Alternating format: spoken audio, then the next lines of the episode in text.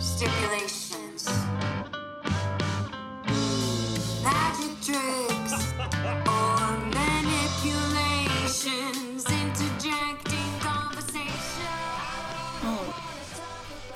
This evening, we are going to be talking about Section 230, which is a law that currently prevents any social media sites from being held legally responsible for any concerning content that anyone else posts on those websites.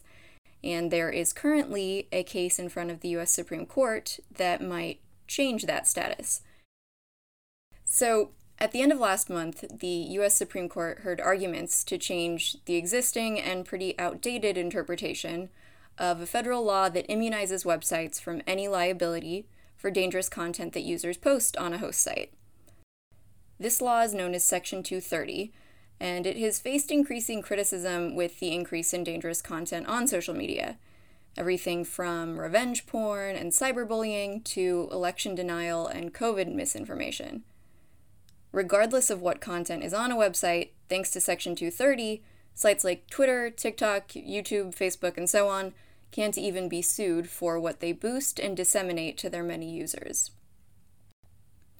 We covered arguments in the Section 230 SCOTUS case on last week's live stream with the Last Podcast Network's Someplace Underneath, or SPUN. Spun's Natalie Jean and Amber Nelson cover missing, either literally or just societally overlooked, uh, women and girls on their podcast, Spun. We thus confront Section 230 on our streams when exploitative content featuring minors is posted online and isn't removed by host sites, is suggested by the site's algorithms, and even in some cases generates revenue for an abuser using the host site. Right about now, I should offer the caveat that, like many lawyers, a tech expert I am not, so bear with me as we navigate the virtual world. So, Section 230.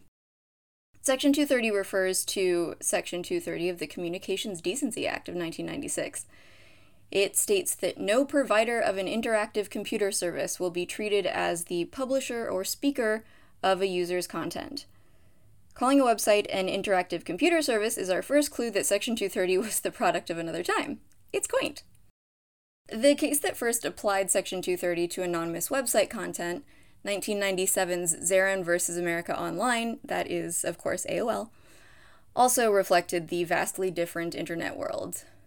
Plaintiff Zeran attempted to sue AOL after an anonymous AOL user kept posting fake ads for merchandise that mocked the Oklahoma City bombing it was bizarre, poor taste stuff, like shirts that said Murrah Building Daycare. Anyways, the ads had Zeran's information listed for purchase, so furious people who saw the ad kept contacting Zeran, not to buy the merch, but to yell at him as the listed merch maker. It's it's a solid way to attack someone. Anyways, so Zeran sued AOL over that.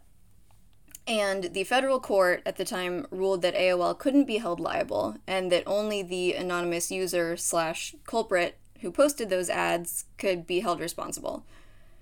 And ever since then, ever since 1997, we've lived in this house that AOL chat rooms and Oklahoma City bombing satire built. Uh, obviously, we could find many distinctions between the 90s Zeran internet landscape and today's.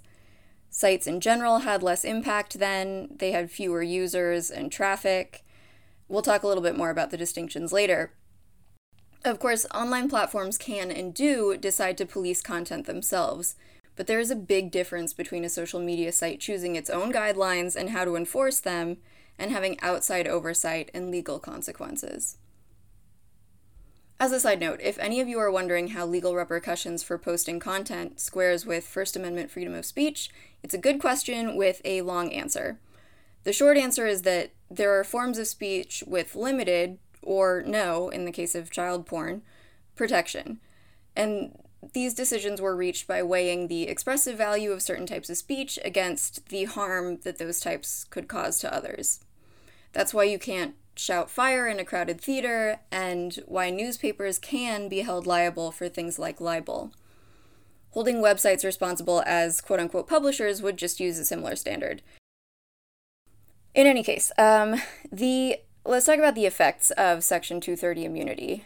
So, As I hinted, self policing, and as I'm sure you all know, self policing by private platforms online doesn't really work. Think of the ADA, which was my favorite proof that private industry self policing doesn't work, per my last episode.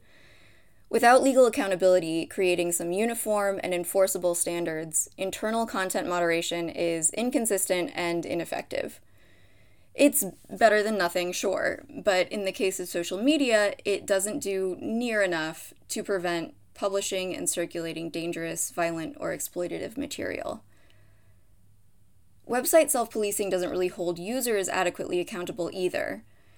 Because websites now have nothing to lose legally, they have no incentive to keep track of who creates new accounts, any impersonations, or whether accounts are even tied to real, i.e., traceable people. I've worked on a few social media cases where an alleged victim is trying to identify and then sue the person behind a username, and it's a wild goose chase to even start a lawsuit like that.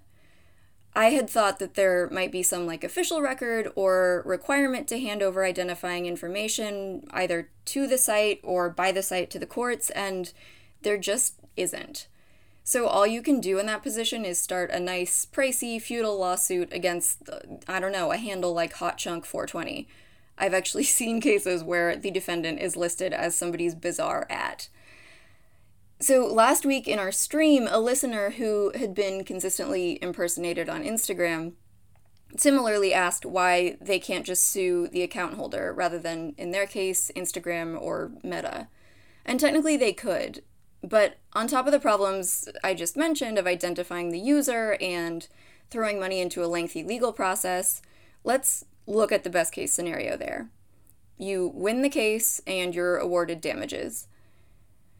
The defendant user who's on the hook to pay that could be in another country, they could be a minor, they could be completely broke, or probably somebody that you don't want to have a long standing relationship with as you try to chase down that payment, probably over years.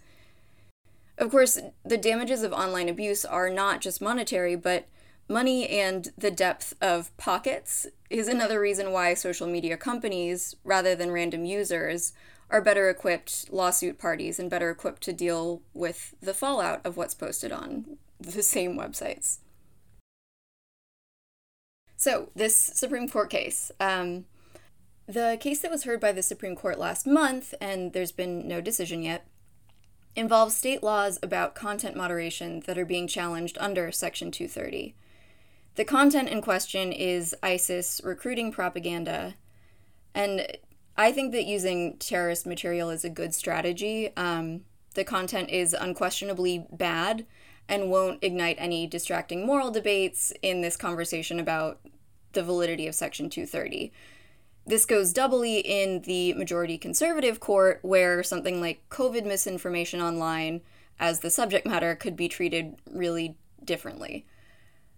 On the subject of SCOTUS demographics, it's just watching this case, it is the funniest group of really solemn, black cloak wearing oldies who are tackling social media technology and the rapidly changing culture around it.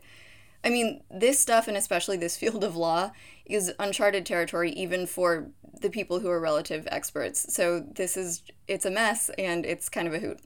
Um, Natalie mentioned in our stream that it would be great if people in this position took some responsibility to learn the material and, and fair point. But um, to try to not drive myself crazy with more things to worry about. Um, it's just, it's funny. So, the lawyers who are arguing to get rid of Section 230 immunity point out the differences, as we were discussing before, between the mid 90s internet landscape, when sites were really just trying to incentivize internet use in general, and the landscape that we have today. today, big sites like those in question make most of their money from advertisements. And this, in turn, creates an incentive for sites to keep users on their pages longer. Enter algorithms and the up next features that we've all seen. These site generated suggestions and enticements to view sometimes dangerous and illegal content arguably change the nature of websites' responsibility for what content users see. Now, remember that rolling back Section 230's sweeping immunity doesn't mean that websites will always actually be held liable in any lawsuits that are brought. It just opens the door to try to bring suits against websites. It lets those people even get into court. Um, it's not that radical an idea either. Like we were talking about with free speech, publishers of magazines or books or newspapers can be liable for any law violating content that they publish.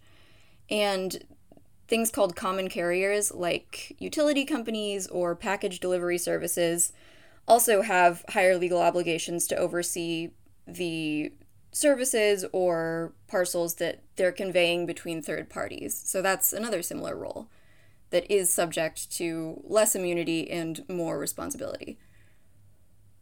There's also a possibility that the eventual SCOTUS ruling may not fully decide what to do with Section 230. Sometimes SCOTUS will bounce an issue to Congress by sending an obviously unless there's a really clear ruling, it's a non binding message in their decision on a case like this.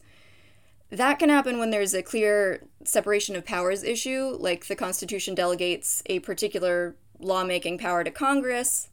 Or another example is the court doesn't profess to like to deal with quote unquote political questions. Um, those they like to send to a legislative body or an electorate. And If anyone is thinking confusedly about Bush v. Gore, so are we all. Anyways, uh, this can also happen when the court kind of unofficially wants to dodge a subject um, and leave it to the legislature. So, hopefully, if this happens, Congress takes that hint as a good cue to act on Section 230 and start modifying that sooner rather than later, but we'll see if that happens. So, there you have it. Um, I will keep you guys posted on whatever happens. I have a feeling decisions will come out more summertime. On the spun stream that we did last week, Natalie, Amber, and I also discussed some of the other non Section 230 efforts to protect minors on social media that are currently in the works, either proposed or you know, less formal ideas that are circulating around, some of them in legislatures, some of them on the websites themselves. We also went over some of the more egregious examples of minor abuse on social media and how sites and legislators could better define the type of content worth targeting so that algorithms or content reviewers could be more proactive in targeting it. The whole subject is so important and so fraught as all of us grapple with social media and we all vote and we advocate for what we want to happen online. Um, our live stream on minors and social media and often other topics is going to return on the second Thursday of every month from now forward, and that'll be at 5:30 Pacific time, 8:30 Eastern time, unless you hear otherwise. So I really hope you come join on 413, so April 13th, and that's at twitch.tv slash Last Podcast Network. Also, and finally, I'd be remiss not to mention that um, former President Trump is facing at least one criminal indictment right now. Uh, we'll see what the grand jury in New York has to say. That is pending. Um, that's that has to do with election finance and not disclosing elements of the payment that he made to Stormy Daniels to shut her up right before the election. Um, so that's what that one's about, and that seems like the one that's closest to an actual criminal indictment. We're all waiting with bated breath for that one. There's also something going on in Georgia about the the voter uh, tampering that he tried to do there. So I mean, a lot of stuff is going on. Poor guy. It would be wild if they actually arrested him. Uh, that is totally unprecedented, but so is Trump. I don't know. Stay tuned. Um, in any case, I love you all, and as my aunt and the inimitable Warren Zevon, who is currently in the running to be put into the Rock and Roll Hall of Fame, you can vote on that, have said, enjoy every sandwich. Good night.